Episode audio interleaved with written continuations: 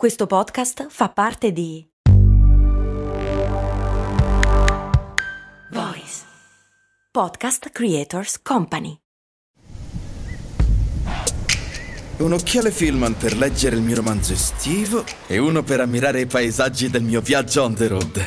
Passa da Filman e acquista i tuoi occhiali da vista o da sole graduati. Il secondo paio è al 50%. Scopri le condizioni su filman.it.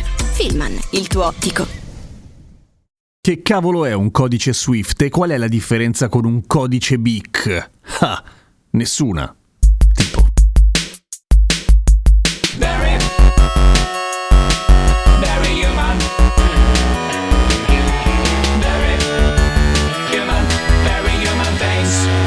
Partiamo dall'inizio. Tanto tanto tempo fa gli scambi fra le banche si facevano facendo un macello pazzesco. Si usava il telex. Qualcuno sa cos'è un telex? Un telex è la telescrivente, una sorta di stampante che a un certo punto veniva posseduta dal demonio e scriveva da sola, a seconda dei dati che riceveva attraverso la linea telefonica. Potremmo dire che era una sorta di fax, una sorta di proto-internet, una mezza schifezza, ma che fino a quel momento era la cosa migliore che ci potesse esistere. E i conti, o meglio i bonifici e gli scambi di denaro fra un paese e l'altro, fra un conto e l'altro, eccetera, avvenivano attraverso il telex. Sempre meglio che mandarsi un piccione viaggiatore, solo che i messaggi non erano standardizzati, per cui più o meno erano una roba del tipo ciao, sono Kesten dall'Italia, volevo fare un bonifico di 50 centesimi sul conto di Cristiano Valli che è a San Francisco. Il suo conto è questo. E quando il messaggio via Telex arrivava a San Francisco, che era la parte veloce, poi doveva essere decifrato, leggi tradotto dall'italiano, a meno che io non mi sbattessi a scrivere in inglese, cosa che non tutti facevano, o meglio, magari in inglese sì, ma quelli che dall'inglese dovevano scrivere, che ne so, in Germania difficilmente traducevano per quella roba lì degli anglo, che lo sanno che tutti sappiamo la loro lingua. Insomma, era un cazzo di casino finché a un certo punto, e per un certo punto intendo dal dal 73 al 77 si sono riunite un bordello di banche in Belgio e hanno finalmente dato vita al codice SWIFT, che per la cronaca è sancito, o meglio codificato all'interno dell'ISO, cioè la International Standard Organization, per cui il codice SWIFT è uno per tutto il mondo, cioè non è che ha gli stessi numeri, ha lo stesso formato per tutto il mondo. E ha perfettamente senso, naturalmente. SWIFT, che suona molto bene e sembra uno straccetto per fare la pulizia usa e getta in realtà sta per Society for Worldwide Interbank Financial Telecommunication, da cui l'acronimo SWIFT appunto, ma questo è semplicemente lo standard perché il messaggio, o meglio il codice numerico, si chiama BIC ed è la stessa cosa, BIC è molto più breve, sta per Bank Identifier Code, cioè codice di identificazione della banca, in cui c'è il paese di provenienza, il nome della banca e persino il ramo della banca a cui ci si sta riferendo. E quindi come funziona? Funziona? Niente, che due banche comunicano, si mandano un messaggio SWIFT aggiungendo anche i dati del conto corrente e la banca ricevente preleva dei soldi da un conto comune che ha con la banca che manda del denaro, che in realtà non manda del denaro, dice semplicemente piglia di questi soldi perché te li dobbiamo noi. Più completo anche se molto più lungo e tutto pieno di fottutissimi zeri è l'IBAN, che si chiama così per la sua difficoltà nello scriverlo, infatti il nome completo sarebbe IBAN il terribile, che invece però è più completo completo, perché oltre a esserci tutto quello che c'è nello Swift oppure nel BIC, che è la stessa cosa, c'è anche per esempio il numero di conto della persona e dell'intestatario, per cui basta quello e in teoria il BIC e il Swift sono già inseriti nell'IBAN. Lo chiamano così, IBAN. D'altra parte, non che all'interno dell'Iban ci sono anche i codici del BIC e del SWIFT, semplicemente non sono necessari, ecco. E a questo punto non lo vogliamo dire perché cosa sta IBAN? È facile, International Bank Account Number, numero di conto internazionale, facile, easy di brutto. Poi a voler far la punta agli str... Poi a voler essere precisi nel codice IBAN sono contenuti l'ABI, il CABI, il CIN, che sono tutti tutti i dati che sono necessari a individuare la banca, ma questo è abbastanza ovvio, già che abbiamo capito che cos'è lo SWIFT. Per cui lo SWIFT, essendo di fatto la rete attraverso cui viaggiano tutti questi bonifici, è